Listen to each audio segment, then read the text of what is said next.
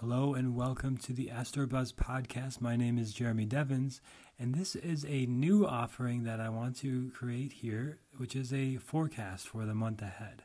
So we're already towards the end of November 2018, but that's okay. There's still a couple weeks left, and we've got some significant stuff going on.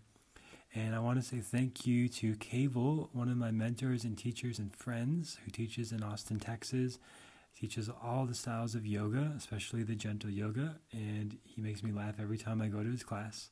So if you're in Austin, definitely check out Kewal. It's K E W A L. Uh, he asked, What is Mercury retrograde? What is the deal with this Mercury retrograde thing, and why does everyone blame all of their problems on it? Uh, I'm paraphrasing, I know, but so it is Mercury retrograde right now. That is a thing that is happening. It started on November 16th. And if you're listening to this in November 2018, which I imagine you are, or early December, we've got Mercury retrograde going on in the sign of Scorpio from November 16th to December 6th. It goes direct on the 7th. So this is about three weeks where we can really focus on three or four weeks where we can focus on all the RE words. This is how I think about Mercury retrograde. So any retrograde really, it's reverse, reflecting, reviewing, revising, revisiting. Uh, anything that starts with RE, even resetting and restorative yoga and rest and that sort of stuff to go back rather than going forward because it appears right now, if you look in the sky, that Mercury is going backwards. It's not really, it's sort of an optical illusion, but that's how it looks to us here on Earth. So uh, it can kind of make the qualities of Mercury feel like they're going back instead of forward and maybe uh, less direct, right? So it's a good time to go back over the past few months uh, because this happens, this uh, Mercury retrograde transit happens every uh, few months. So it's sort of a good uh, rhythm to have in your life where now it's Mercury retrograde. Now it's the time to review things and not the best time to start completely new things.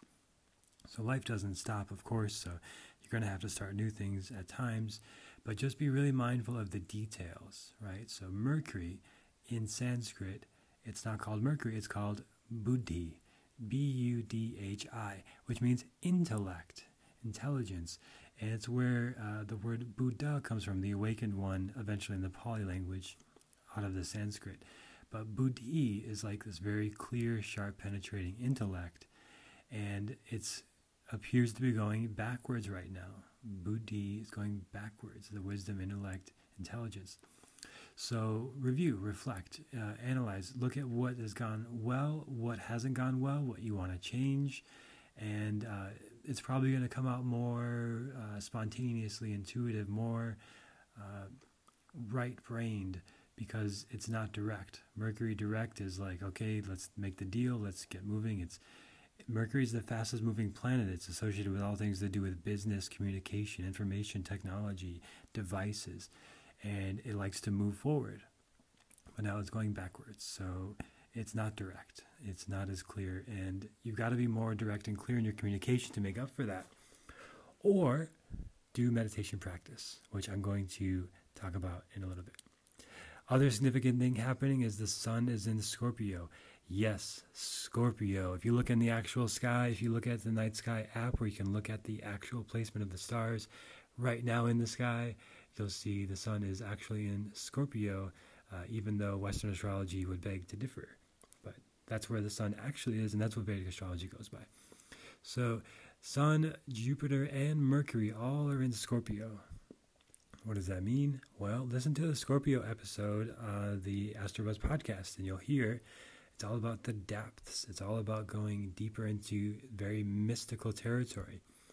So we've got a lot of emphasis there, right? And Mercury's even there. So it's a good time to reflect and review and go into the depths of your uh, relationships, the spirituality, mystical, anything occult and hidden and deeper under the layers, right? So getting under the surface of everything that's going on in your life and really evaluating, reviewing, reflecting, and analyzing uh, and well, you can see I'm a very Virgo personality. I keep saying analyzing, but uh, at least the other parts, the reviewing, reflecting, recharging, re- resting, all that stuff, very good this time of year, uh, this next few weeks. And right now, today, I'm recording this uh, on Thanksgiving. Believe it or not, I like to work all the time. uh, so, full moon is in Taurus, which adds a groundedness to all this. Right, Scorpio can get so deep and down in the depths, and uh, the full moon in Taurus is just more practical, grounded, stable. And uh, the full moon brings us also a time of completion and fulfillment and review and reflection. So really perfect day for Thanksgiving to have a full moon in Taurus and just be grat- great. Just find your gratitude, find your appreciation. What has gone well and what are you grateful for? And this is the perfect time to do some gratitude journaling. This is happening in the Kritika Nakshatra. Talk about that later. Don't worry about it. All you need to know now is that's one of the best places the moon could be. It's very auspicious. It's symbolized as a sharp, razor like instrument that signifies decisiveness, abundant energy, larger than life goals, and projects on a mass scale. So it really balances out the Mercury retrograde, which could have us feeling totally off mentally. But the full moon in Taurus here in uh, Kritika sort of balances it out. So the mind can be sharp and focused and penetrating. I think even more so if you have a spiritual practice. So you're harnessing all that Scorpio energy, which is just transformation. So if you're doing yoga or meditation, that is a transformation process. And Scorpio really likes that. Without it, left to its own, device, own, own devices, Scorpio will be destructive. It will be self destructive. It will turn to addiction and drugs and abuse and things that will create transformation in a very unpleasant way. But yoga, asana, pranayama, meditation, you can do all this in a very pleasurable way.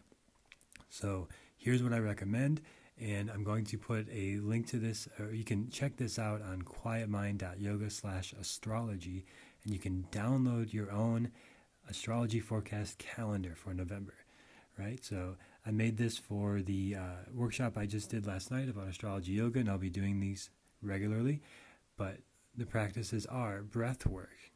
So anything that has a sort of emphasis on the throat, very good for all the energies that are going on right now. Ujjayi pranayam, victorious breathing. Agni pran, or breath of fire, where it's a sort of forceful exhale. Bhramari breath, the humming bee. So if you're newer to these these practices, I'll just do a brief overview. Ujjayi pranayam, victorious breath. It sounds like constricting the back of the throat, like you're fogging a mirror, but it's all through the nose. So if I had my mouth open, it sounds like, but it's just through the nose. So it's a little harder to hear, but it sounds like, right? And you breathe in and out just through the nose, creating that constriction at the back of the throat. What are you doing while you're doing the Ujjayi breath? You could just be meditating or some good postures to do for all these aspects are the warrior poses.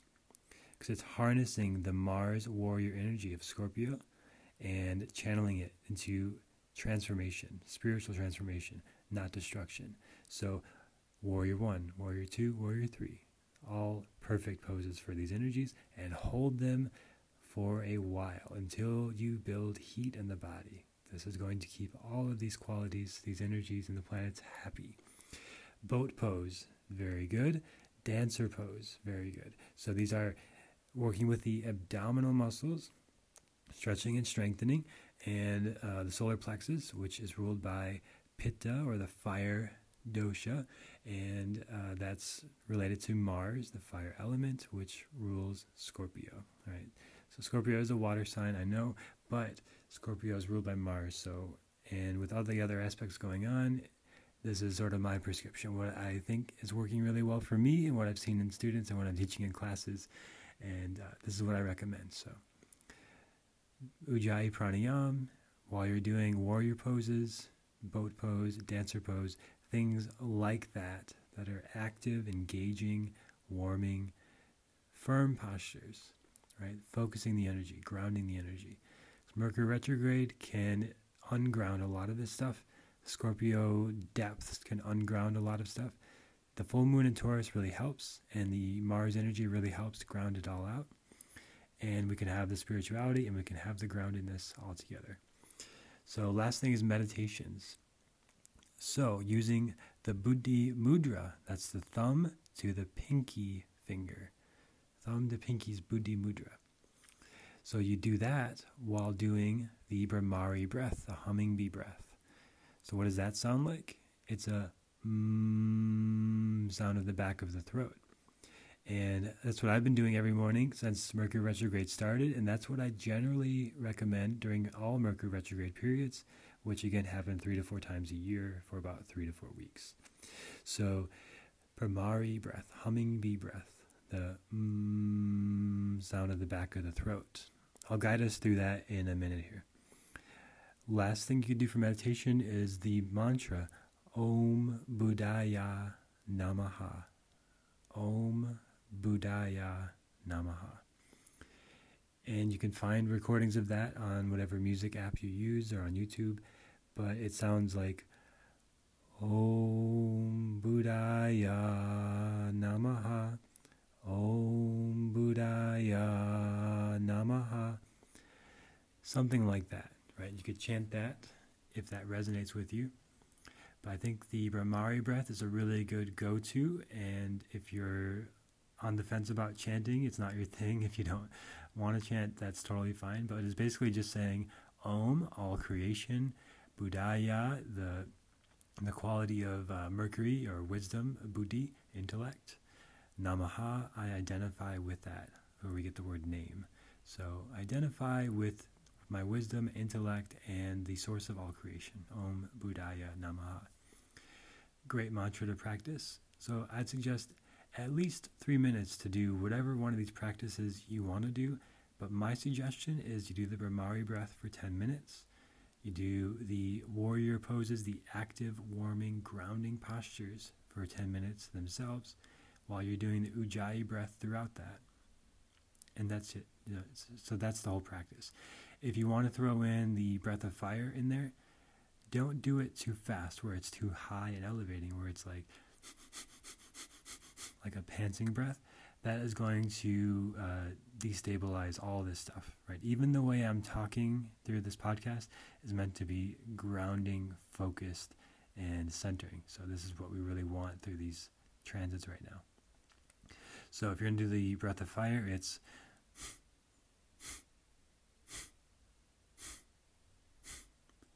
right, like a slow, steady, rhythmic breath. Forceful exhale, passive inhale the belly pumps in when you exhale. And then if you want to do the chanting mantra, do that for a couple, like I'd say three minutes at the end of your practice. Shavasana if you want, or well, not if you want. Shavasana always uh, at least a minute of that to to rest and integrate, uh, and then go about your day. Right, and I suggest doing this in the morning. So the Bhramari breath, the warrior active poses, Shavasana. And if you want to, if you want to adjust things a little bit or try things a little different, you can do the breath of fire. You can do the Om Buddhaya Namaha mantra. While you're meditating, you do the Buddhi Mudra. Right. So I'm going to guide us through now a practice uh, that you can do yourself. So you can come back to this over the next couple weeks until December 7th when Mercury goes direct. You can keep doing it longer if you like it, but I've been doing it since Mercury went retrograde, and it's been very helpful for me. My mind has been firing on all cylinders, very sharp, focused, and clear. So I'm going to guide us through one minute of the Bhramari breath, the humming bee breath, and then you can know what it's like, and then you can continue this on your own uh, for the next couple weeks. All you got to do is set a timer. I recommend the Insight Timer app. It's free. Set a timer for 10 minutes and you'll even see a little streak there at the top to keep you motivated if you keep doing it day after day. So, to do this, you find a comfortable seated posture, shoulders relaxed, spine tall. Adjust your seat so you feel comfortable and not like you don't need to fidget, like you could easily stay here for 30 minutes, right? But it's going to be one minute right now, and then 10 minutes when you do the practice yourself. Your eyes close or rest on a single spot on the floor in front of you. And engage the Buddhi Mudra, your thumb to the pinky finger. The other fingers are just relaxed. The pressing is just firm enough that if you had a piece of paper there, I would not be able to pull it out. But it's not too tight, not too lax. Thumb to pinky finger. And now you focus on the breath. And your mouth stays closed, just uh, inhaling through the nose. And then as you exhale, you make this M sound in the back of your throat. So I'll make this a few times and then we'll close it out. So inhale through the nose.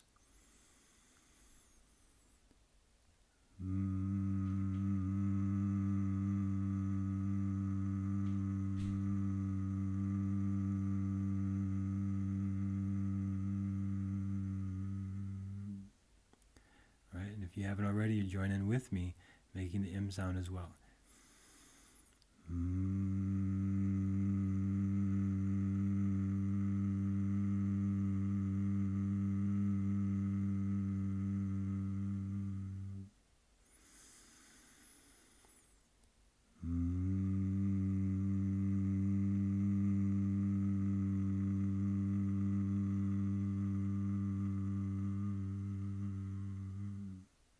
Inhale and exhale, returning to a normal natural breath. Just notice how that affects you, and if you want to go deeper, again, set a timer for 10 minutes and continue that same practice on your own. Let me know what happens, right? So I've found this very beneficial and very focusing, centering, grounding. Email me at quietmind oops, sorry. Email me at astrobuzzpodcast at gmail.com. Got a little buzz from that meditation. Email me your results and any questions you have at astrobuzzpodcast at gmail.com. And if you find this helpful, if there's other specific things you want to know about the astrology forecast, let me know and I'll include them in future episodes. If you want to get these emailed to you in your inbox, uh, sign up at quietmind.yoga. If you go to that homepage, there's a way to sign up for the newsletter right there. Just put your email in. I send these out every month. And uh, you can look at quietmind.yoga slash astrology to learn all about your chart. And uh, if you want to schedule a private session with me, you can do that there. And you can see this calendar page that has all of these recommended practices and transits uh, that you can download for free. So thanks for listening. Leave a review and share this with your friends. We'll see you next week for the sign of Capricorn back to our regularly scheduled program.